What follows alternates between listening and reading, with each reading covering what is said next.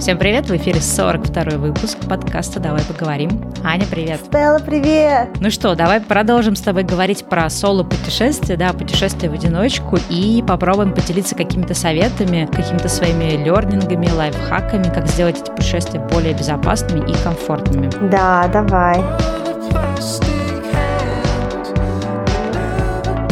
наверное, поговорим о том, как можно увеличить комфорт в путешествии самостоятельно, особенно если это какие-то первые самые поездки, и это может быть немножечко сложновато или какой-то такой вот это новый опыт, который не до конца понятно, с какой стороны э, получить. Слушай, но у меня есть э, на самом деле тоже такой совет для тех, кто, например, подумывает о том, чтобы путешествовать в одиночку, но вот никак не может решиться. Я бы посоветовал, как я обычно советую, начать с чего-то очень маленького. То есть не надо сразу ломиться в двухнедельную или в месячную там поездку по Индии, чтобы там сразу все испытать плюсы-минусы, можно попробовать на чем-то небольшом. Например, можно какие-то длинные выходные уехать куда-то в какой-то городской туризм. Да, это может быть и какой-то город в Европе, это может быть на самом деле какой-то город в СНГ съездить, да, в Питер, если вы не в Питере. Поехать куда-то, да, куда-то по финансам и по вашим интересам вам хочется поехать, и просто провести там длинные выходные достаточно короткий срок для того, чтобы не сойти с ума, да, если вы не привыкли быть соло-путешественником. Это достаточно комфортная среда, потому что это городская среда, да, например, если вы там боитесь языка, ну, начните с путешествия именно вот по СНГ, да, или там по России. И это какой-то такой мини-эксперимент, то, чтобы потихоньку-потихоньку вот расширять для себя вот эти вот границы комфорта, да, от нахождения самим собой и от нахождения в таком путешествии, где ты сам все организуешь, сам за все отвечаешь.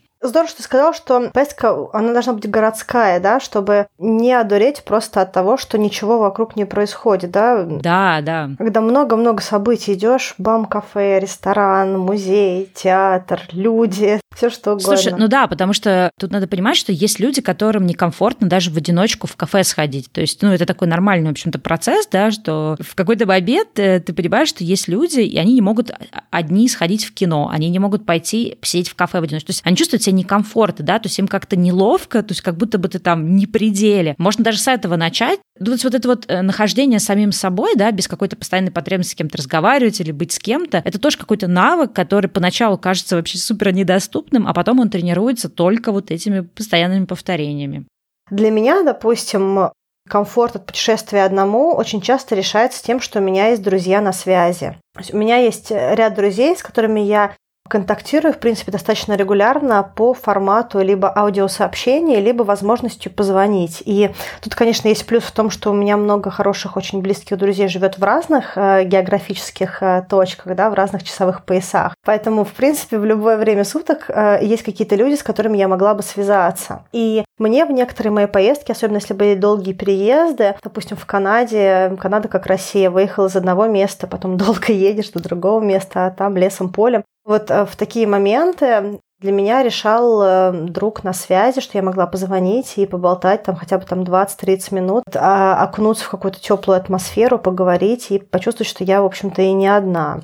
Да, кстати, вот эта тема «Друг на связи», она очень хорошая, и я, знаешь, вспомнила такой момент, он, может быть, не совсем про соло-путешествие, но в какой-то мере тоже про это. У меня есть опыт очень длительных отношений на расстоянии, и вот, знаешь, когда мне, например, люди спрашивают, что там помогло вам вот не потерять эту связь, там, к этим отношениям продержаться, я, конечно, ну, понимаю, что там очень много разных факторов, но один, наверное, из таких вот важных, например, для меня факторов, что мы постоянно записывали друг другу видеосообщения. Боже, как это мило. Да, и у меня, кстати, этих сотни тысяч этих сообщений где-то там сохранены. Mm. Ну, не все, но какие-то, да. И знаешь, вот этот момент, вот это какое-то такое вот погружение, когда, например, еду куда-то в машине, и у меня что-то такое случилось, и я могу кому-то, да, позвонить из друзей про это рассказать, а я могу записать аудиосообщение отправить человеку, да, что у меня сейчас такое происходит, или вот, я так классно покаталась, еду домой, сейчас у меня там куча идей, сейчас буду делать какие-то проекты, или у меня какая-то проблема, где я там могу, не знаю, там, рыдать на эту камеру. Ну, потому что у тебя есть ощущение, что ты общаешься с человеком, и, конечно, это не заменяет живого общения, но это создает какой-то невероятный контакт, когда другой человек, понимаешь, вот именно он тебе записывает эти видео с каких-то совершенно бытовых моментов. Например, он сидит сонный в машине, такой, так, я купил кофе, сейчас еду на работу. О. Там, или я съездил, встретился с нашими общими друзьями, вот они тебе передают привет. Вот, я не знаю, вот какие-то вот такие вот моменты бытовые, простые, да, то есть там нет никакого-то супер интеллектуального общения и обсуждения каких-то сложных мировых тем, да. Это просто какие-то супер бытовые, маленькие кусочки жизни, мы друг другу их отправляли там по несколько в день. То есть это прям было такое постоянное общение туда-сюда. И вот это, наверное, э, помогало какую-то связь держать, потому что, во-первых, ты видишь человека, да, вот его лицо, а не только голос. Ты постоянно видишь его в разных ситуациях. Ты как будто бы знаешь, что у него там в жизни происходит. Да, это, конечно, тоже некая иллюзия, да, и это важно, чтобы люди в этот момент были откровенными, то есть они там не придумывали, да, какую-то ерунду, но у нас такой проблемы не было. И потом в дальнейшем какой-то вот опыт я его перенесла в каком-то смысле на путешествие, то есть э, я куда-то, например, уезжала, да, и я могла человеку также, ну, как-то уже по привычке также высылать вот какие-то вот эти вот видеосообщения, что я увидела, что я сейчас ем и так далее. И это создает, во-первых, какое-то такое, не знаю, внутреннее ощущение, что ты как будто бы не один, да, как будто ты с кем-то это разделяешь. И вот в этом смысле, да, это может быть партнер, это может быть какой-то друг. То есть здесь, мне кажется, ну, надо найти, конечно, такого друга, который это не напрягает. То есть вот это такое более какое-то, знаешь, более, не знаю, частый обмен какими-то простыми бытовыми событиями вас, получается, сближает, а твое путешествие насыщает каким-то вообще новым смыслом. Про видеосообщение меня прям тронуло. Я представляю, мне кажется, что можно это все сохранить. Мне кажется, что лет через 15 да. это будет очень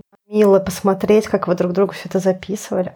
Ну да. Вообще ощущение присутствия другого человека в любой поездке очень ценно. Когда я была в Непале два месяца в Катманду, меня очень спасало то, что у меня были люди, mm-hmm. с которыми я общалась ежедневно и много, в том числе ты. Да, кстати, это все и началось у нас, наш преподкастный период. Преподкастный период, забавно так звучит. Да. Если продолжать тему комфорта от путешествия, я тоже хотела сказать такую достаточно банальную историю, но местная симка рулит. Да, кстати. У меня тоже такой пункт есть в советах. Это, может быть, глупо звучит, и если люди едут на несколько дней всего, им кажется, зачем покупать симку. Во-первых, в большинстве стран, э, минус, наверное, США, Австралия, во всех остальных странах можно за 10 долларов, за 10 евро купить сим-карту. Прелесть местной сим-карты, во-первых, это возможность быть бесконечно в режиме реального времени с интернетом, да, а интернет — это и возможность связаться с другим человеком, да, там позвонить, написать и прочее. Это в любой момент узнать, что находится рядом, и сходить в какое-то классное место, просто прям погуглить, куда можно пойти вот прямо из этой точки. Скачать какие-то аудиогиды, если они нужны. В общем, все что угодно. И если человек потерялся, вызвать такси там, где ты находишься, просто вот чтобы он приехал к точке, где ты да, находишься. Да. Позвонить в отель или Airbnb или кому-то еще для того, чтобы тебе помогли. Потому что когда ты сам потерян и у тебя еще нет доступа к технологиям, а мы все-таки немножечко технозависимые с точки зрения интернета, да? Да, но это добавляет стресса однозначно. Даже если вы особо не воспользуетесь этой сим-картой, психологическое осознавание того, что у вас есть интернет, оно дает определенную точку опоры в таких вот соло-путешествиях. Да, да. Причем даже вот для каких-то коротких поездок, у меня как это, это вообще маст покупка сим-карты, потому что действительно это освобождает тебе руки, чем ты вот бегаешь как сумасшедший, ищешь Wi-Fi кафе или там какой-нибудь Макдональдс, где всегда есть Wi-Fi. Или там, знаешь, у нас была тоже такая смешная история, связанная с тем, что у нас не было в какой-то момент симки, когда у нас был Евротрип, и э, мы забронировали жилье через Airbnb, знаешь, это instant booking, когда ты бронируешь, у тебя сразу списываются деньги, и сразу тебе подтверждается. И вот мы едем в это место, должны приехать были поздно вечером, приезжаем и получаем сообщение от этого человека, который, да, включил instant booking, что тут у меня что-то труба какая-то протекла, я не смогу вас принять. У меня тоже это была такая история. Да, мы только, знаешь, доехали до города, зашли там в этот как раз в Макдональдс, чтобы подключиться Wi-Fi, посмотреть адрес, да, этого места, а оказывается, что такая история. Мы понимаем, что супер поздно вечером, нам срочно надо искать что-то другое. То есть, если бы у нас был бы этот интернет, мы просто раньше бы это узнали, и пока мы ехали на машине, да, можно было бы параллельно это все разрулить. Ну, понятно, что это история не про соло путешествие, но это про комфорт. Про симки, кстати, хотела то, что коммент сказать. Сейчас же в Европе, например, бесплатный роуминг, и, соответственно, если вы приедете даже какой-то Евротрип, или вы едете в несколько стран, вы можете просто эту симку купить, там, не знаю, в Испании, там, она там стоит 9 евро, и ей потом везде пользоваться. Но вообще есть такой же еще вариант, как международные симки. Я что-то раньше пользовалась ими, сейчас уже перестала.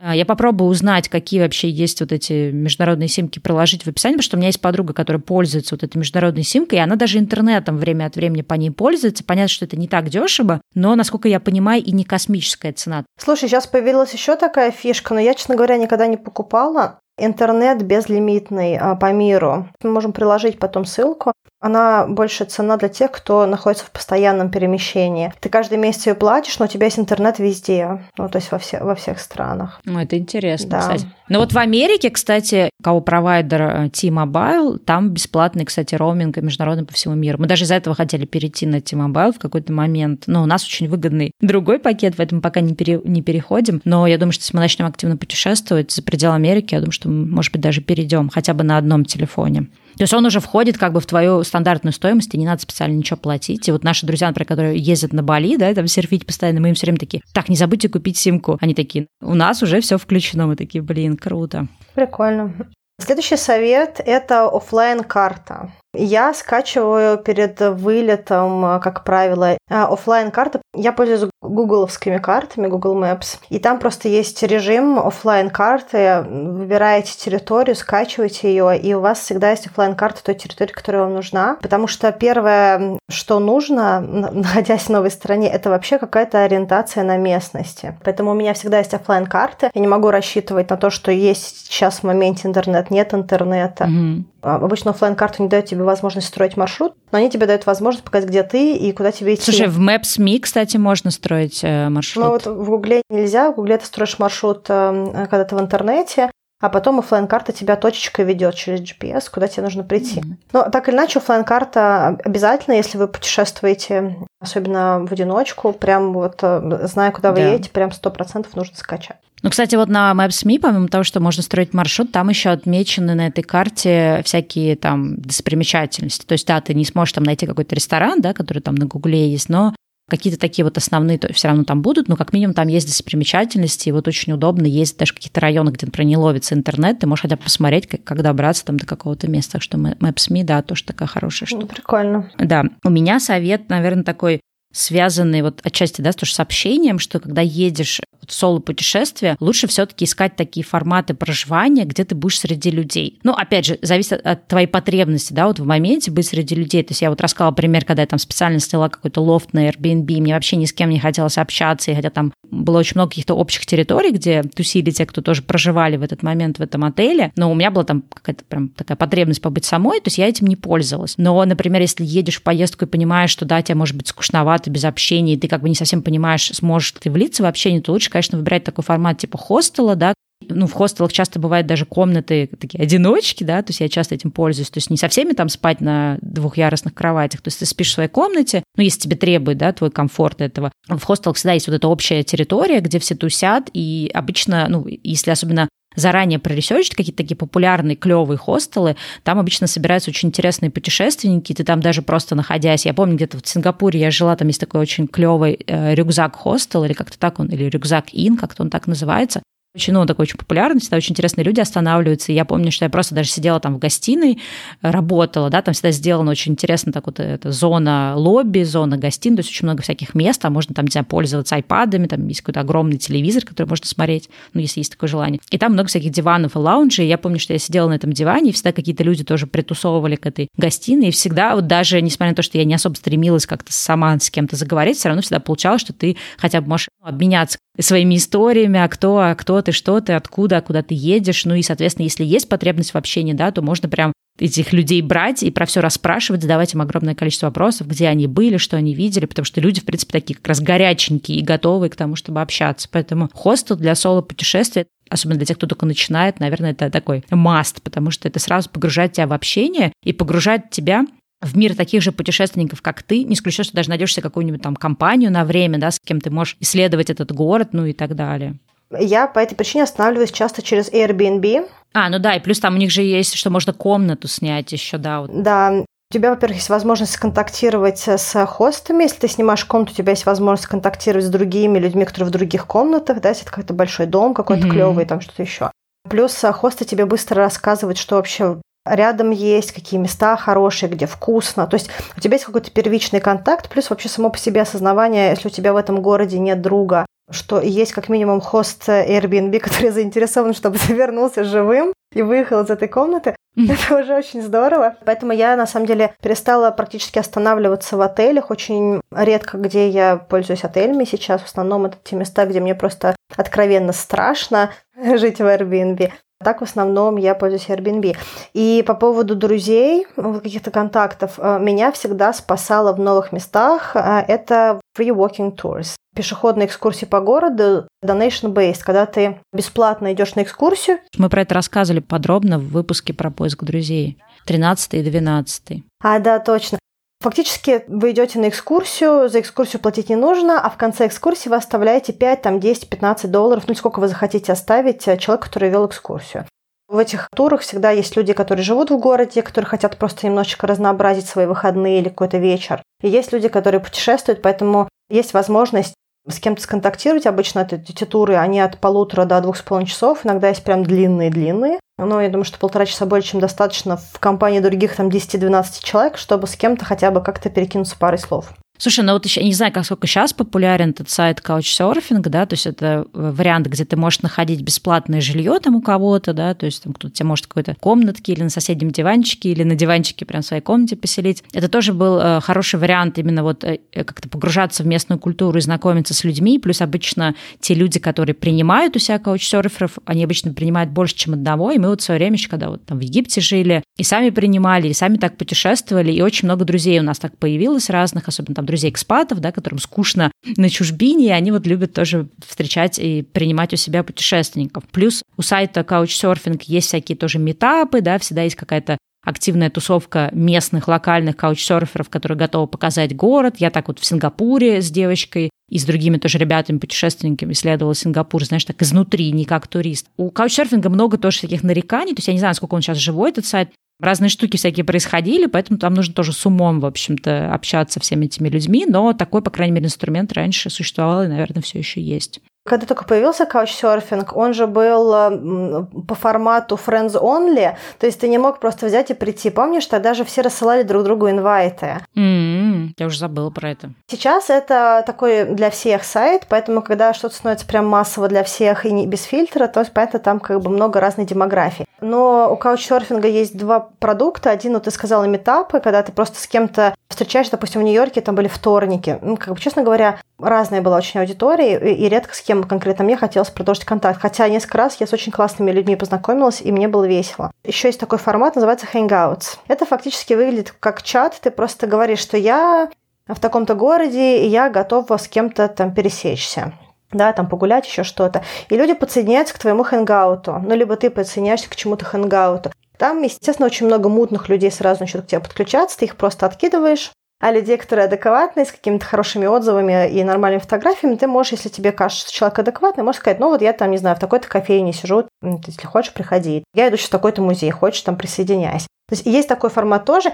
Есть сайт э, meetup.com, да, сайт, на котором, в принципе, есть куча активностей, и можно просто в режиме реального времени, посмотреть, какие есть активности, и присоединиться к людям, которые живут в этом городе. Да, потому что каучсерфинг в основном это э, несколько людей, которые живут, но чаще это те люди, которые путешествуют, а метап, он конкретно больше направлен на людей, которые живут в этом городе, но у них недостаточно общения, да, то есть они по каким-то своим интересам объединяются. Ну, кстати, я еще хотела сказать, что э, вообще-то многие Тиндер тоже используют для путешествий. То есть у меня есть друзья, которые, ну, как бы они активно тиндрятся там у себя на родине для поиска, да, партнера какого-то, но когда они путешествуют, они тоже находят какие-то контакты, ну, чтобы просто встретиться с кем-то на кофе, просто на обед. То есть это даже не всегда предполагает какой-то интим, что называется, после этого. То есть это просто даже для общения, для того, чтобы ты там не был совсем один в этом городе, для того, чтобы ты мог как-то в этом городе пообщаться с кем-то местным, кто может тебе тоже какие-то локальные инсайты рассказать. Поэтому Тиндер, в общем-то, он какой-то, получается, вездесущий и про разное.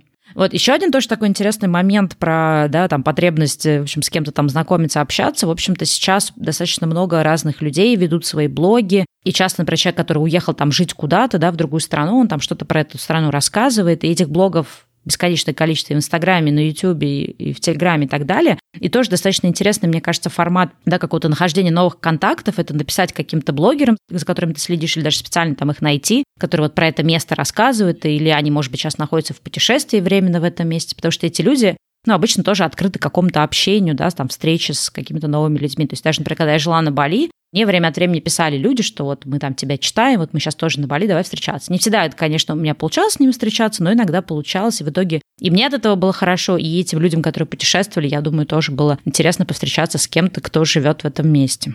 Угу. У меня еще есть такие способы, как можно увеличить комфорт путешествия. Если я приезжаю в какое-то место больше, чем на один день, допустим, как я в Непале была какое-то продолжительное время, я обычно стараюсь обзавестись своего рода местами, которые мои. Да? Допустим, для меня это часто были какие-то кофейни. И я так часто приходила в какое-то конкретное место, что меня там уже знали сотрудники. Когда у тебя есть хотя бы там один, два, три места э, вокруг, ну, опять-таки, это больше работает на более длинные поездки, да, если хотя бы это там на неделю, там на 10 дней, и вы в одном городе находитесь. Но когда вы обрастаете местами, э, которые такие для вас якорь да, в этом месте, гораздо комфортнее. То есть ощущение, что хотя бы какое-то есть место в городе, которое, к которому вы уже притерлись. Меня еще тоже такой совет, наверное, очень практический, что когда вы едете в одиночку, особенно там в первый раз, да, то есть вы как-то не представляете, как все это будет, очень много неизвестности и тревожности. Надо обязательно, во-первых, как можно больше про это место прочитать, потому что как бы, да, чем больше информации ты про это знаешь, уже есть какой-то маршрут, у тебя уже какие-то есть точки на карте. То есть чем больше вот этой подготовки ты сделал до приезда, да, тем меньше, в общем-то, у тебя тревожности и неизвестности. Понятно, что есть люди, которые не любят планировать, они любят э, просто, да, по ходу все это открывать, и это тоже нормально, то есть надо понимать, какой ты тип, но если ты знаешь, что ты человек тревожный, то подготовка, вплоть до того, чтобы прям расписать себе по дням, что я буду делать, куда я буду ходить, да, ты не обязательно потом эту плану будешь следовать, но вот наличие какого-то такого плана и наличие, знаешь, какого-то вот понимания, э, в какой день чем ты будешь заниматься, то есть, знаешь, так забитый график, да, когда у тебя много-много всего, оно дает тебе немножко такое ощущение успокоения, то есть тебе не будет казаться, что, о боже, я там окажусь, и я не буду знать, что делать, и вообще мне будет скучно, и я вообще не знаю как. То есть ты можешь потом этому, как я уже сказала, графику не следовать, но наличие его на этапе подготовки угу. как-то делает поездку такой более спокойной. Да, это правда. И сюда же тоже обязательно как бы исследовать какую-то, знаешь, вот местную культуру, почитать про какие-то традиции, про какие-то там правила. Если это какая-то страна, где там очень такая, знаешь, традиционная культура, может быть, какую-то одежду тебе надо специальную одевать, да, то есть вот, вот такие вот вещи тоже важно происследовать, ты себя будешь чувствовать гораздо более комфортно, если не будет казаться, что ты сейчас можешь в любой момент там, оскорбить чувства, чувства каких-нибудь верующих да, людей, что ты можешь как бы одеться в какой-то цвет или в какую-то одежду, которая здесь будет неуместной, да. Да, а у меня еще такой, наверное, мой способ увеличить комфорт э, от путешествия – это плейлист. Для меня очень важно, когда я путешествую, какая-то музыка, которую я с собой беру. Может быть, это звучит как-то так вот немножечко странно, но у меня всегда есть плейлисты. То есть я накидываю какие-то песенки, которые мне хотелось бы слушать. И я их слушаю на пробежке в какой-то стране, я их э, слушаю когда гуляю по городу, иногда у меня есть больше, чем один плейлист, если там оно под настроение или под ритм э, ложится. Когда есть какая-то музыка, которую вы готовили и слушаете для этой поездки, вы ее включаете, у вас тоже есть такое ощущение, не знаю, как, как это работает, ощущение того, что все как будто бы сложилось. Если у вас есть такая какая-то музыкозависимая история, то э, музыка может помочь э, объединить город, э, вас, поездку и ну, как-то создать какое-то настроение правильное. Да, ну либо если вы человек не совсем про музыку, как я, например, то есть я люблю музыку, но у меня нет потребности ее прям постоянно слушать. Но я, например, люблю погрузиться вот в место, куда я еду. Я там могу какие-то фильмы скачать, да, и, может быть, если у меня будет какая-то минутка, когда мне будет скучно, и мне не захочется никуда идти, я могу просто посмотреть какой-то фильм, который там либо происходит в этом месте, или про это место, да, если это какой-то документальный. Я иногда какие-то подкасты или какие-то интервью или что-то, что-то скачиваю, что, в общем, как-то к этому месту имеет отношение. Это могут быть какие-то исторические лекции, то есть, как бы, ты знаешь, как-то дополнительное угу. погружение. И, и они у меня есть с собой, да, может быть, я вообще их не посмотрю, потому что у меня будет э, супер такая забитая делами, поездками, будет не до того, но я, ну, с другой стороны, если у меня будет какая-то свободная минутка, когда мне захочется вот что-то такое какую-то информацию потребить, то я буду знать, что оно у меня с собой есть, уже скачано и готово. Вот. А еще у меня есть э, такой тоже совет, ну, там, опять же, он будет не для всех, но для кого-то. Можно вести э, travel journal, да, то есть можно дневник э, из путешествий сделать. Можно просто записывать какие-то вещи, то есть что ты видишь, что ты ощущаешь. То есть это тоже даст тебе немножко как-то больше осознанности в плане того, что ты будешь больше обращать внимание на то, что происходит, вместо того, чтобы фокусироваться на своих каких-то там страхах или неуверенности, или дискомфорт. Но, опять же, это будет также, ну, какая-то для тебя цель, то есть как будто это добавляет дополнительного смысла поездки, и если у тебя, например, есть потребность с кем-то делиться, а вот тебе сейчас не с кем поделиться, да, этим впечатлением, ты можешь поделиться этим с дневником. Можно даже делать какой-то, знаешь, там креативный а-ля скраббук, угу. вклеивать какие-то билеты, там, не знаю, делать фотографии, тоже их вклеивать. Ну, не знаю, это как-то сделает поездку однозначно очень такой наполненной какими-то приятными воспоминаниями, приятными эмоциями, если, например, вдруг сама поездка почему-то получается не очень такой вот эмоционально радостной. Ну, я надеюсь, что у всех будет более эмоционально радостная поездка. Ну да, согласна. Мне, конечно, не хватает никогда ресурса. Мне очень нравится идея. И у меня есть коробочки со всякими там билетиками, знаешь, что это вся. А, но вот именно, чтобы сделать из этого скраббук, мне никогда не хватает. Потому что для меня это как-то очень много, а, очень много работы, вот прям много усилий. Но э, я прям восхищаюсь людьми, которые это делают. Мне кажется, это очень классно. И это вот прям воспоминаний столько. Прикольно. У меня такой есть совет, очень тоже важный для соло-путешественников. Если вам как-то некомфортно, да, от того, что вот весь мир такой за пределами вашей комнатки, там, чужой, и надо все вот это идти с людьми общаться, нужно все равно находить в себе какой-то вот э, внутренней силы, да, перешагивать через вот этот какой-то легкий свой дискомфорт и обязательно как бы выходить. То есть я помню, что у меня были какие-то такие поездки, когда мне хотелось, например, пойти поесть какой-то стритфуд, но мне как-то было неудобно и страшно делать это одной, и какой-нибудь, например, азиатский стритфуд, ты вообще не понимаешь, что это и как ты, тебе нужно самому как-то пересилить себя и заказать что-то без меню, да, там что-то кошеварят в какой-то тележке, ты вообще не понимаешь, что это и как это. И иногда по первые, да, какие-то разы мне было как-то некомфортно, то есть я в лучшем случае там ела в каких-то таких понятных ресторанах, что все было очень четко, а потом я, наоборот, у меня был такой эксперимент смелости. Я просто ходила, садилась, и я, знаешь, заходила в какое-то супер локальное вообще такое стритфудовское место, заказывала какими-то там э, знаками и словами еду, мне что-то такое приносили, я вообще не знала, что меня ждет, постоянно не знала, там, где взять вилки, где там что, мне там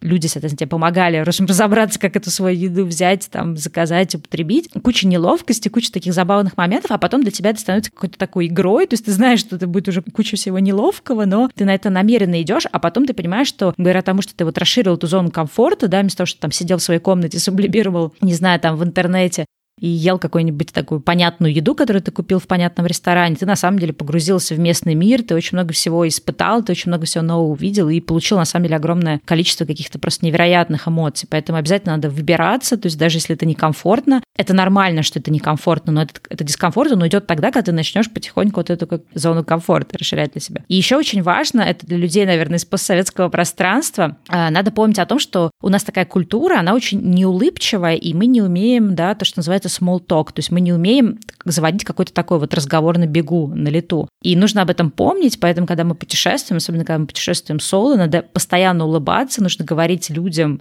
привет, спрашивать, как у них дела, потому что это, во-первых, ну, из тебя делает какого-то более, не знаю, как сказать, приятного человека, и у людей появляется желание да, с тобой заговорить. То есть мы-то думаем, что если мы будем сидеть с обычным своим лицом, которое на самом деле выглядит обычно очень сурово, то, естественно, к нам никто не подойдет. Поэтому это тоже такой интересный навык, который надо приобретать, чаще улыбаться, чаще говорить людям привет, задавать людям вопросы, если там встречаешь каких-то путешественников, не стесняться, спрашивать их, а что они, кто они, что они видели и так далее. Но узнаете, что значит улыбка незнакомому человеку в той стране, в которой вы приехали. Допустим, я очень не рекомендую улыбаться в некоторых странах Юго-Восточной Азии. Всем подряд. Ну, допустим, в Индии. Не надо улыбаться в Индии другим людям в некоторых странах Ближнего Востока, потому что они это воспринимают как приглашение. Соответственно, потом от них либо не отделаетесь, либо, может быть, что-то еще хуже. Особенно, если это вечером, где-нибудь у кого-нибудь Дели. Минимальный контакт. То есть можно улыбаться женщинам с детьми, да, но не надо улыбаться одиноким мужчинам, потому что им и так тяжело смотреть хм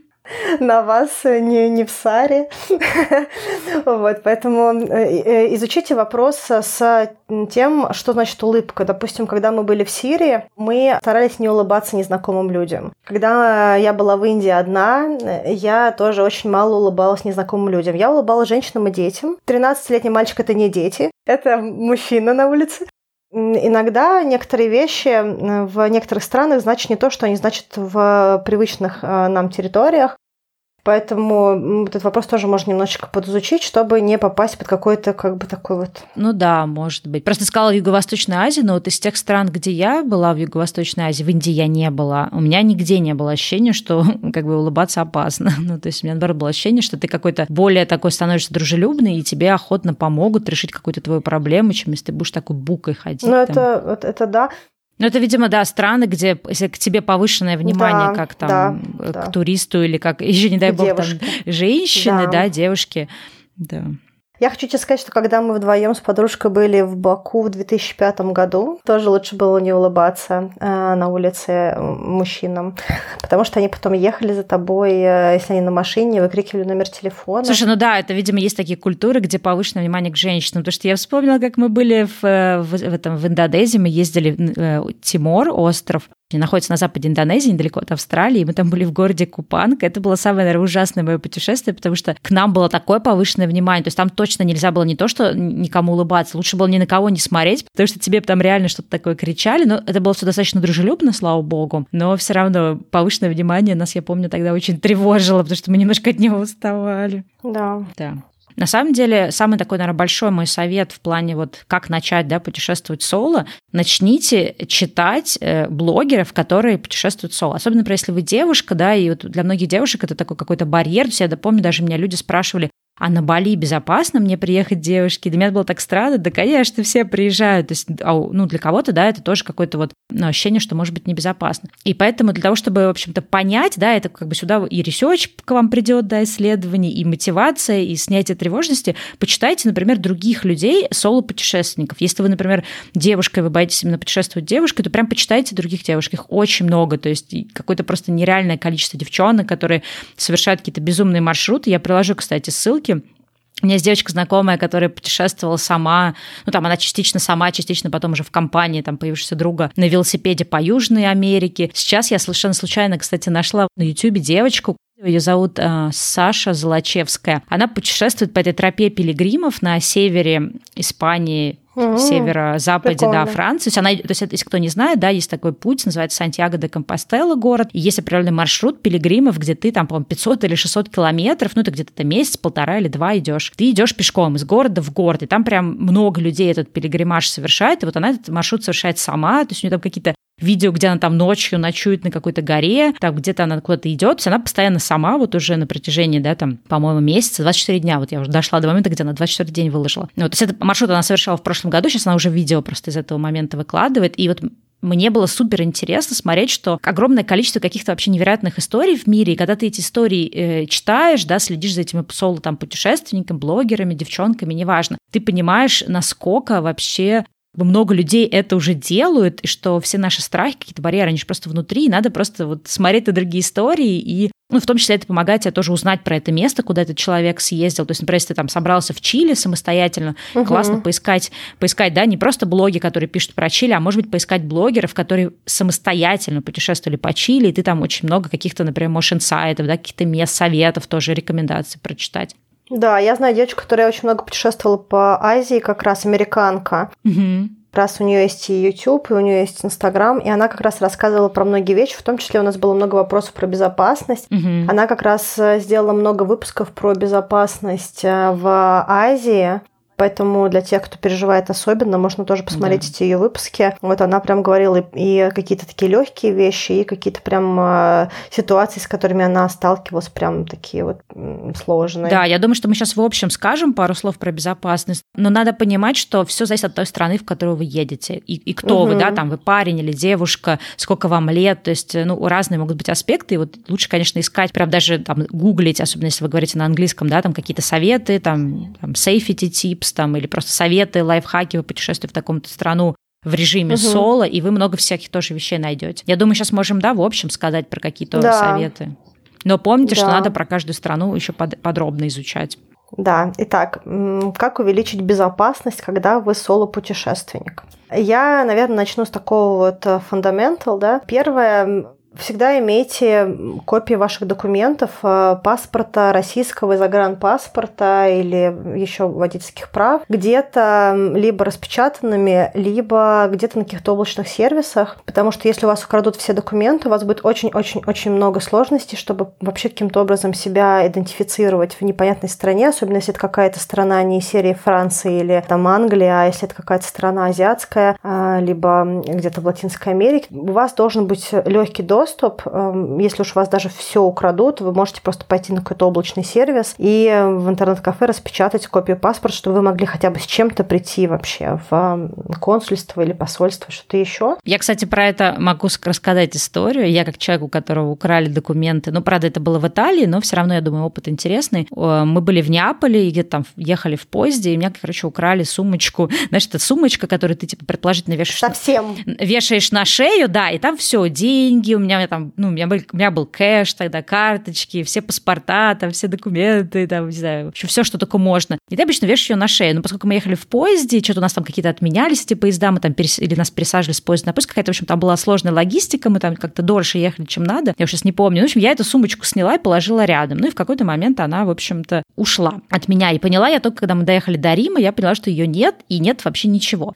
И, соответственно, когда это я, я это поняла, мне казалось, что это просто вообще конец мира, но сейчас я знаю, что это вообще не конец мира. На самом деле, вообще не проблема, если ты потерял документы, особенно если ты, например, уже ближе к концу маршрута, или это единственная страна, в которую ты приехал. Как все происходит? Тебе нужно пойти в посольство, но единственное, что тебе в посольстве надо как-то подтвердить свою личность. И вот в этом смысле совет Ани, да, что имеете копии какие-то, то есть, например, имеет смысл эти копии сложить, естественно, не в ту же сумочку, где все, а, например, куда-то в чемодан, да, или куда-то в разные, короче, там распихать места. А в идеале, и вот с тех пор я, кстати, этот активно метод практикую, действительно сложить куда-то там на Google Drive или там в Evernote или какие-то специальные программы, да, то есть которые вы можете пойти в интернет-кафе или там или с компьютера друга или с какого-то еще компьютера, да, зайти, скачать это все распечатать, все эти документы, потому что если вы этого сделать не сможете, все будет очень сложно. В моем там случае, это было просто миллион лет назад, мне пришлось звонить HR своей компании, да, то есть в отдел кадров, чтобы они выслали мне по факсу какие-то мои документы. Слава богу, да, что у них все это было. Угу. Конкретно это было в Италии, то есть был мой друг, который тоже как-то написал заявление о том, что он может подтвердить мою личность. Они, соответственно, это все довольно-таки быстренько проверили, и, по-моему, в течение нескольких часов мне дали справку, называется справка о депатриации, то есть по этой справке ты в течение 15 дней должен покинуть страну. То есть в чем плюс этой справки, что ты по ней можешь путешествовать дальше, то есть тебе не обязательно прям сейчас сразу ломиться домой, то есть у тебя есть две недели. Понятно, что если ты планировал, конечно, три месяца путешествовать, это немножко портит, да, картину. Но самая проблема этой справки заключается в том, что ты по ней можешь вылететь домой только прямым рейсом. То есть если, например, вы находитесь в какой-то стране, где нет прямых рейсов,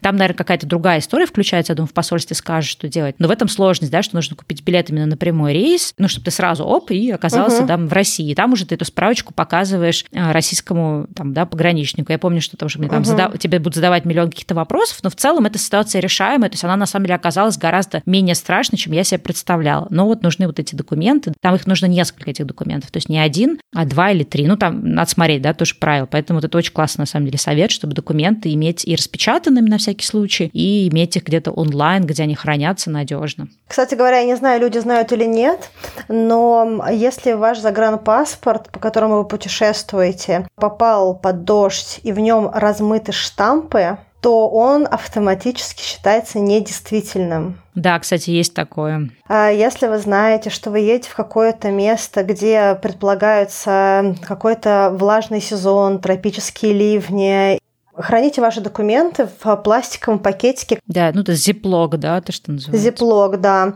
Кстати, если размоется, понятно, как бы имя и прочее, тоже недействителен. Еще один тоже очень важный момент про путешествие, который, мне кажется, просто первым пунктом должен идти, вам нужна страховка. Если вы путешествуете соло, если вы путешествуете не соло, неважно. То есть это должно быть просто какой-то маст, что все путешествия, особенно в какие-то такие непонятные страны, и особенно если у вас там не 100 миллионов, тысяч долларов на счету, когда вы можете да, любое лечение оплатить, обязательно нужна страховка, потому что, например, в таких вот даже местах, как Бали, даже в те годы, когда все было супер дешево, но если ты отправляешься в международный госпиталь, да, который вот для туристов, там просто совершенно совершенно космические цены. То есть прием врачу 100 долларов. Если тебя кладут там с каким-нибудь переломом ноги или чем-то еще, то это несколько тысяч долларов. То есть это сразу просто подкашивает всю поездку, твой бюджет, и тебе нужно залезать в какие-то долги, да, если у тебя нет этих накоплений. Поэтому обязательно должна быть страховка, и что ты знаешь, что если что-то случилось, даже не знаю, там у тебя насморк какой-то странный или еще что-то, ты всегда можешь пойти к врачу и, соответственно, все это вопрос решить. Важно покупать страховки нормальных компаний, то есть не какие-то, которые там около посольства продают с неизвестных, то есть нужно искать искать нормальные компании, да, у которых есть хороший ассистент, то есть ты можешь позвонить в любой момент, или есть, например, такие, где ты можешь там им сообщение написать через какой-то WhatsApp или SMS, они тебе сразу же ответят, они тебе скажут, какой у тебя там порядок действий. Важно, чтобы эта страховка была обязательно с той страной, куда вы едете, по безналу. То есть есть как бы, да, два варианта, что вы платите свои деньги, потом приходите и пытаетесь эти деньги выбить из страховой. Это плохой вариант. Лучше, когда это по безналу, то есть они вам говорят, в какой госпиталь вам идти, вы туда идете, они, соответственно, в этот госпиталь высылают по факсу или по каким-то другим там путям подтверждения, вы приходите, и вас обслуживает, и вам никакие деньги свои там платить за это не надо. То есть это тоже такой очень важный вариант, и прям страховка – это вообще маст. Я видела огромное количество путешественников на Бали, у которых не было страховки, и потом начинается вот давайте соберем денег на лечение такого-то. Это очень, ну, как бы грустный случай, который можно было избежать, просто сделав хорошую страховку. Да, слушай. А знаешь, а мой следующий совет, он немножечко в тему того, что ты рассказывала, да, я его условно называю «разделяя властвуй». Угу. Все, что вы с собой возите ценного, должно быть максимально распределено по вашим вещам. Что я имею в виду? Не надо с собой носить российский паспорт. В твоего взяли, пусть он лежит в чемодане. Мне кажется, вообще не надо российский паспорт с собой возить за границу. Я всегда беру оба паспорта, оба документа, но у меня всегда второй паспорт находится в чемодане, который никуда не перемещается, да, то есть который находится в отеле, в Airbnb, еще где-то. У меня с собой всегда есть более чем одна э, банковская карта, Обычно у меня с собой есть 4 э, банковских карты по 2 долларовых, рублевая, евро. Почему столько карт? Во-первых, потому что иногда банк магическим образом э, какую-то транзакцию считает очень подозрительной, и он блокирует вашу карту, и некоторые банки, допустим, Ситибанк, у меня как-то заблокировал карту без возможности ее разблокировать. Да, с перевыпуском, да, есть такая а С перевыпуском, да. И если у вас всего одна карта, и у вас с собой очень мало наличных, вы просто понимаете, что вы оказываетесь в поездке без денег. И если вы соло-путешественник, у вас нет какой-то другой возможности принять быстрые деньги, то это большая проблема. Поэтому, если у вас больше, чем один банк, идеально. Если у вас один банк, позаботьтесь о том, чтобы у вас было несколько карт. То же самое с деньгами, с наличными. Э, не храните все наличные деньги в одном месте. Подумайте, как вы можете их распределить. Потому что если у вас все в одном месте, это кто-то вынул, во-первых, психологически гораздо сложнее потерять полторы тысячи долларов, чем 200, а во-вторых, э, потому что тогда вам нужно быстро решать какой-то вопрос по деньгам, опять-таки каким-то сложным образом. В некоторых странах очень сложно быть без кэша, без наличных денег. Есть такие страны и есть такие места, где нет возможности ничего оплачивать картой. В Азии, по крайней мере в Индии, мне рассказывали несколько разных людей об этом, поэтому я думаю, что, наверное, это плюс-минус проверенная информация. Индус очень прикольно ворует деньги из чемодана. У вас, к примеру, там лежит тысяча долларов они не возьмут э, все 100-долларовые купюры, они возьмут две или три. Слушай, да, это много где, кстати, так делают. На Бали тоже такая тема есть. Потому что они понимают, что если вы в какой-то момент э, не обнаружите конверт, это проблема. А если вы открываете, у вас там вроде конверт, есть деньги, есть, ну, как бы вы не, не бьете тревогу, а у вас на самом деле там части денег нет. Поэтому, во-первых, пересчитывайте, если вы уж храните все в одном месте. И напишите бумажку на хинди, сколько там лежит купюр. Вот. Но, но имейте в виду, что есть такое вот частичное тоже воровство. Естественно, все с собой носить это вообще самое ужасное, что можно придумать вы все с собой носите, что-то произошло. Причем не всегда вас даже могут обокрасть. Были люди, которые вывешивали сделать кадр, и у них свисала вот эта вот э, сумочка из какого-то теплохода в море. Никто, понятно, за ней не будет прыгать, а у вас там документы на всю семью, деньги и прочее. Ну, то есть разные бывают глупые ситуации, в которых люди оказываются. Поэтому не носите все с собой, да, разделяйте все, что у вас э, ценное есть э, по разным местам в вашем багаже. Слушай, про карты и про банки хотел тоже отдельно сказать. Совет про то, что карта должна быть несколько, он очень правильный. Если вы едете куда-то э, в Европу, да, где в ходу евро, надо делать евровый счет. То есть тоже такой момент, он, конечно, не относится к безопасности к солу, но вообще-то, если вы расплачиваетесь в Европе, например, русской картой, то курс конвертации достаточно отвратительный. То есть это будет гораздо лучше, если вы вручную, да, со своего там русского счета переведете на евровый счет, то есть купите евро, да, там онлайн, и будете этой картой евро вы расплачиваться, или то же самое с долларами, да, если по всему миру, чем если вот вы будете использовать вот этот внутренний курс конвертации, который во время транзакции, он совершенно отвратительный. Но это так, деталь. Вот, что касается карт. Очень важный момент, что в банках почти во всех есть такая вещь, как виртуальная карта. То есть вы можете делать виртуальные счета, виртуальные карты, то есть какие-то, например, вы можете там создать дополнительную карту, которая только для путешествий, путешествий, и на ней не лежит огромная сумма денег, потому что тоже куча историй, каким-то образом украли ваши данные, украли все деньги. То есть, чтобы этого не произошло, вы едете в путешествие, делаете там либо какую-то виртуальную карту, либо делаете дополнительную какую-то, выпускаете карту, и у этой карты есть свой виртуальный счет, на который вы там через интернет-банк, да, если это место, куда вы едете, ну, сейчас почти все места, куда вы едете, да, там есть интернет, вы можете, например, с вечера закинуть туда, там, условно говоря, 200-300 долларов, да, и вот эти 200-300 долларов тратить. Потом вы их потратили, еще там докинули денег. Соответственно, если кто-то с этой карты что-то сделает, украдет какие-то данные, да, вы не потеряете всю сумму, которая у вас на поездку, а только вот эту. То есть пользуйтесь какой-то основной картой, зарплатной картой или картой, где у вас все там деньги копятся. В поездках, ну и то же самое в интернете, это прям супер вообще неправильно. Кстати, мы говорили, помнишь, в выпуске про финансы, мы, в принципе, говорили э, об этом блоке как о блоке с финансовой грамотностью. Что э, вообще много денег не нужно хранить на карте, ну, то, что называется текущий счет, да, то есть то, то, чем вы расплачиваетесь ежедневно, на этой карточке должно быть минимум денег. Я храню обычно не больше 100 долларов, честно говоря. В редких случаях больше, если я знаю, что у меня будут какие-то да, там шотинги, какие-то большие траты. Очень много разного вида мошенничества, и даже нет смысла это все перечислять, потому что диапазон огромный. Всегда карта, с которой вы ходите, на ней должно быть просто денег так, чтобы вы могли купить минимум вещей. Ну, все да. остальное должно быть на других счетах. Да, через банк вы перекидываете.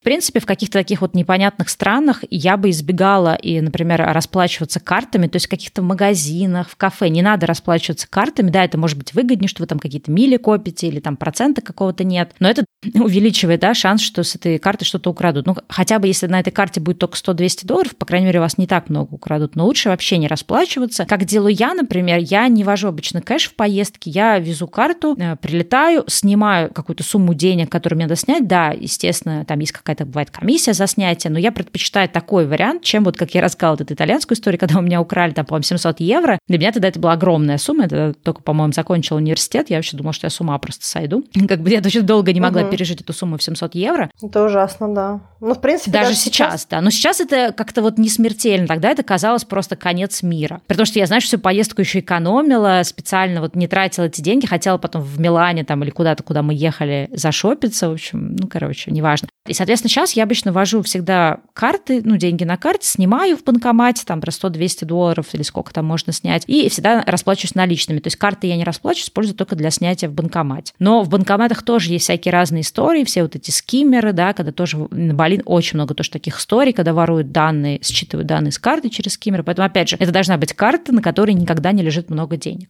Да. Вообще по картам еще два таких микросовета, которые я хотела бы тоже дать. Во-первых, когда вы едете в поездку, если вы по какой-то причине не подключаете эту услугу, находясь дома, ну, в домашнем регионе, обязательно сделайте это в поездке, подключите интернет-оповещение, чтобы все ваши транзакции, благо, что в России очень хорошо работают эти сервисы, в отличие, допустим, от Австралии, вы можете каждый раз, когда происходит какое-то списание с вашей карты, чтобы вы получали либо смс либо чтобы у вас э, падала эта пуш-нотификация, да, да пуш-оповещение. Потому что вы будете видеть... Вовремя знать, да. В моменте, да, чтобы вы могли в, в, в настоящем моменте сразу связаться с банком и сказать, что это не моя транзакция, чтобы они смогли это остановить или вовремя заблокировать карту. То есть э, обязательно имейте интернет-оповещение. И еще один такой совет по кассе. На удивление, я бы, может быть, хотела бы сказать, что это со мной случилось где-то в Азии. Но у меня один раз в отеле в Канаде. Менеджер отеля пытался сфотографировать все стороны карты.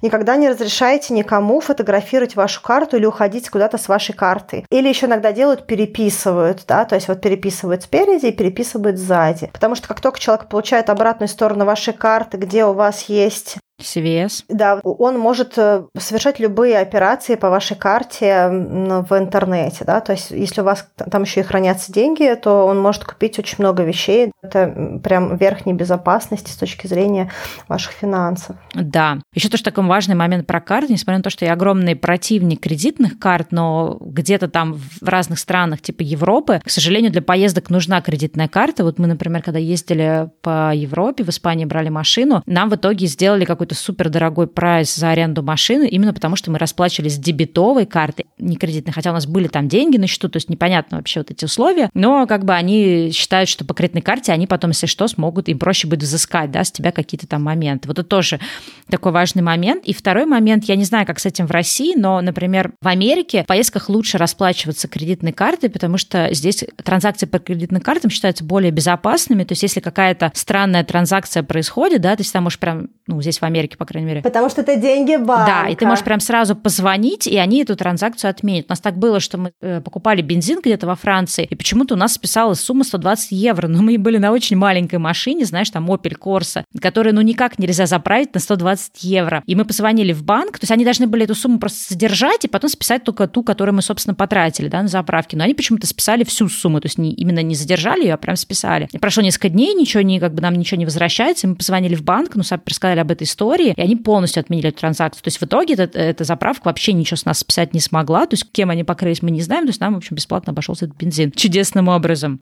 И еще в Америке э, кредитная карта является одновременно страховой. То есть, например, если вы покупаете билет по кредитной карте, то это страхует вашу поездку. Там детали этого всего надо узнавать, но вот такой тоже момент есть, про который очень многие не знают, что. Например, если вы по кредитной карте взяли в аренду автомобиль, то эта кредитная карта также покрывает страховку. То есть это она одновременно является, в общем-то, страховкой для этого автомобиля, и вам уже не надо брать отдельную страховку. Но про это надо узнавать в конкретном вашей банке и в конкретной вашей стране. Ну что, очень прикольно. Я тоже не знала знала по поводу страховки. Ну, э, кредитные эти организации не очень стремятся об этом говорить, но, видимо, есть какие-то такие правила, что они обязаны это предоставлять. Интересно. Еще один пункт, который я хотела сказать. Узнайте две вещи. Узнайте, как добираться э, и какие основные транспортные есть э, инструменты в том месте, куда вы прилетаете. Допустим, в Юго-Восточной Азии иногда гораздо проще добраться на тук-туке, чем добраться на такси. И, допустим, в Коломбо на Шри-Ланке, если вы берете такси такое хорошее, кондиционируемое, есть вероятность, что если вам нужно быть в городе, в Коломбо, вы простоите 3 часа в пробке, если вы поедете на тук-туке, вы даете за 30-40 минут. Просто потому, что такая ужасная развязка в городе. Это э, также может помочь вам увеличить вашу безопасность в городе, если вы будете знать, э, чем пользоваться, чем не пользоваться в конкретных э, странах. Да. Что иногда вас могут просто увезти в непонятное место, непонятный таксист. То есть вот эти все, все тонкости да. нужно знать логистически. Слушай, я помню, нам как раз Антон рассказывал, Жданов, он журналист и фотограф, он рассказывал, как он был в Каракасе, и там, например, нельзя, когда ты прилетел в аэропорту, садиться к частнику. Ну, как знаешь, там частники тусуются около аэропорта, отвезем угу. вас подешевле. Вообще нельзя к ним садиться, потому что они тебя просто отвозят в поле, обворовывают, ну, скажи спасибо, если еще не что-то с тобой еще не происходит, и все. То есть нужно только там на каких-то конкретных лицензированных такси, и, в общем, все должно быть прям четко. Да. Вот. Кстати говоря, здорово, что сказала про Каракс, потому что мой второй пункт, он очень сильно относится к нашей поездке в Венесуэлу и к Караксу. Узнаете, как меняются деньги в той стране, куда вы летите. Потому что, во-первых, вы можете попасть на непонятные курсы, невыгодные для вас, а во-вторых, вы можете, в принципе, остаться без денег. Допустим, когда мы все прилетали в Венесуэлу, а, из-за того, что у них э, курс обмена валюты очень сильно отличается на белом и черном рынке. Да, там, по-моему, в 4 или в 5 раз, да, по-моему, он отличался. Это не из разряда, что, типа, за доллар вам дадут 100 песо или 105 песо. Нет, то есть либо 100, либо да. 500. Ну, там, я же не помню, какая там была валюта, какой был курс конкретно. Я помню, что я прилетала последняя, ребята уже долетели даже до Исла Маргарита, а я прилетала только в Каракас. Я была одна фактически, я вот этот путь делала одна. И они мне сказали, что вот такой-то сейчас курс правильный. Вот мы типа меняли два дня назад по такому-то курсу. А курсы серии меняются чуть ли не каждый день. Вот такого черного рынка. Когда я прилетела в Каракас, у меня так получилось, что мне предложил поменять деньги. На самом деле человек, который охраняет э, аэропорт, и я знала, что нужно менять на черном рынке, и мы с ним шли, у нас был такой забавный диалог. Он говорит, а вот вы куда? Я говорю, вот я ищу местную авиалинию. Ну, пойдемте, я вас провожу. А если у вас деньги говорю, вот нет, надо бы поменять. Он говорит, ну вот давайте я вам. Я говорю, да, давайте вы мне поможете. А какой курс? Он мне говорит, курс. Я говорю, знаете, мои друзья меняли по такому-то. Я говорю, ну можно и по такому-то.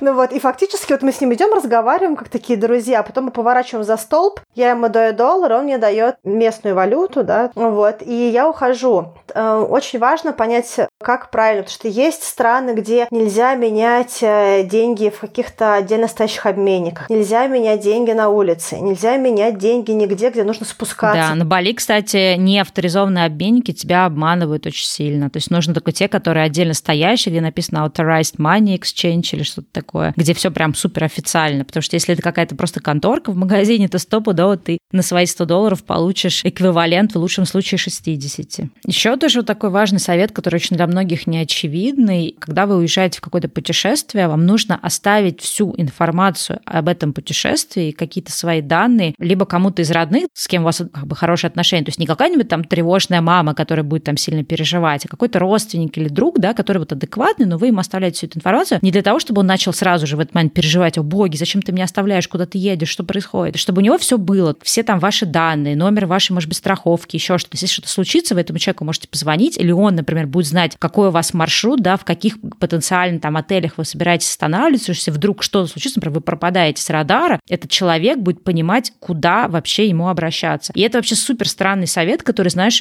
для меня пришел в каком-то очень позднем возрасте. Это было, когда мы уезжали с Олей уже жить в Египет, и мне кто-то говорит, куда вы вообще едете? Вы там хоть оставьте что-то. По-моему, сестра мне моя сказала, говорит, вы хоть оставьте там адрес вообще, где вы будете жить, а то вы, ну, непонятно, куда уезжаете, ничего не известно, и, ну, как бы стрёмно, да, откровенно. И я такая впервые подумала, что вообще-то это очень хорошая практика оставлять людям, да, свои данные, куда ты едешь, маршрут и так далее.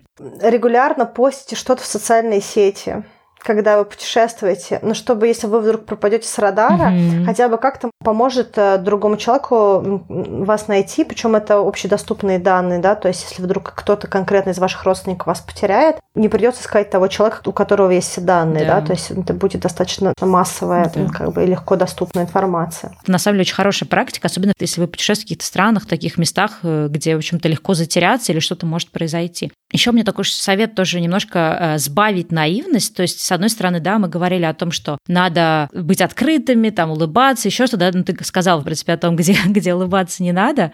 Но это все нужно тоже делать с, с, как бы с отсутствием наивности, да, то есть подходить разумно. То есть если вы понимаете, например, то, что мы говорили, да, в какой-то стране, где к вам повышенное внимание или вы в непонятном месте, да, ну, как бы нужно доверять людям, естественно, но делать это с умом, то есть не вписываться в какие-то непонятные истории, да, такие как прям совсем, потому что всякое тоже бывает. И здесь вот тоже такой у меня совет, ну, чтобы быть аккуратнее с знакомыми людьми, то есть думать о том, куда вы идете, что вы делаете, во что вы вписываетесь, особенно если это какая-то история с удаленностью, с наркотиками, не знаю, там, с алкоголем или с чем-то еще, то есть просто надо быть с этим аккуратным. И сюда же тоже имеет смысл заранее продумать какие-то, знаешь, ну, я это называю фразы вежливо посылать людей. Ну, то есть, условно говоря, то есть, что вы будете отвечать людям вежливо, ну, прям, условно говоря, вы сели в какое-то кафе вечером, да, поздний вечер, вы там пришли, не знаю, по поужинать, послушать джаз, и в этом кафе много народу, и, например, там кто-то к вам какой-то интерес проявляет, но либо у вас нет желания с ним общаться, или вам человек кажется подозрительным, вы там не доверяете этому человеку, не хотите, то вам просто надо найти какой-то там, ну, какую-то фразу, что сказать, что, слушай, я тут сейчас друга жду, да, вот он сейчас придет, сори, не могу там, да, тебя там пустить за свой столик. Какие-то такие вот фразы, да, которые не обязательно могут быть правдой, но которые дают вам оправдание этого человека вежливо послать, да, что он от вас отстал. То есть можно эти вещи просто заранее подумать, чтобы не попадать в такие ситуации, потому что есть люди, которые попадают в такие ситуации, что они куда-то вписались просто потому, что им было неудобно отказать, неудобно послать, Поэтому нужно заранее просто это продумать. Ну да. Есть в английском э, языке такое выражение «if something is too good to be true, it probably is». Mm-hmm. Если что-то слишком э, хорошее, чтобы быть правдой, скорее всего, на это есть причина. Да? То есть, скорее всего, это действительно не так э, хорошо на самом деле. Да. Вот, поэтому, если вам что-то магическое предлагают, случайно вас перевести в какой-то там пятизвездочный отель, потому что вы красиво улыбаетесь, и вы там сотый человек, который выходит из аэропорта, Какие-то такие вот прям совсем сказочные истории. Лучше от них отказаться. Ну да, я очень скептически к ним подходить. Но и то же самое, особенно, мне кажется, касается девушек, потому что я несколько раз путешествовала с несколькими наивными девушками, и меня очень сильно это э, раздражало. Да, я понимаю, о чем ты говоришь. Иногда э, мужчины хотят э, сделать экстра услугу девушкам. Подумайте сто раз, нужно ли вам действительно укреплять контакт с этими конкретными людьми ради какого-то конкретного блага, действительно ли намерения человека благие, либо ну, какая-то есть скрытая, вообще какая-то hidden agenda, да, есть какие-то скрытые цели. Да, потому что часто оно есть, эм, особенно если в каких-то странах, где вы а, однозначно выглядите экзотично славянская девушка со светлыми волосами, особенно с какой-то миловидной внешностью, во многих странах Латинской Америки, Ближнего Востока, много где в Азии, вызывает много интереса. Да. Поэтому, естественно, если прям кто-то супер с вами милый, я бы сделала бы шаг назад. И я хочу сказать в данном случае, что просто, может быть, я не звучала сейчас немножечко как-то по-ханжески, я очень много контактирую в поездках с незнакомыми людьми. Мне очень интересна культура разных стран, мне очень интересны люди в принципе, мне очень интересны истории жизни, но есть эм, на уровне ощущений. Да.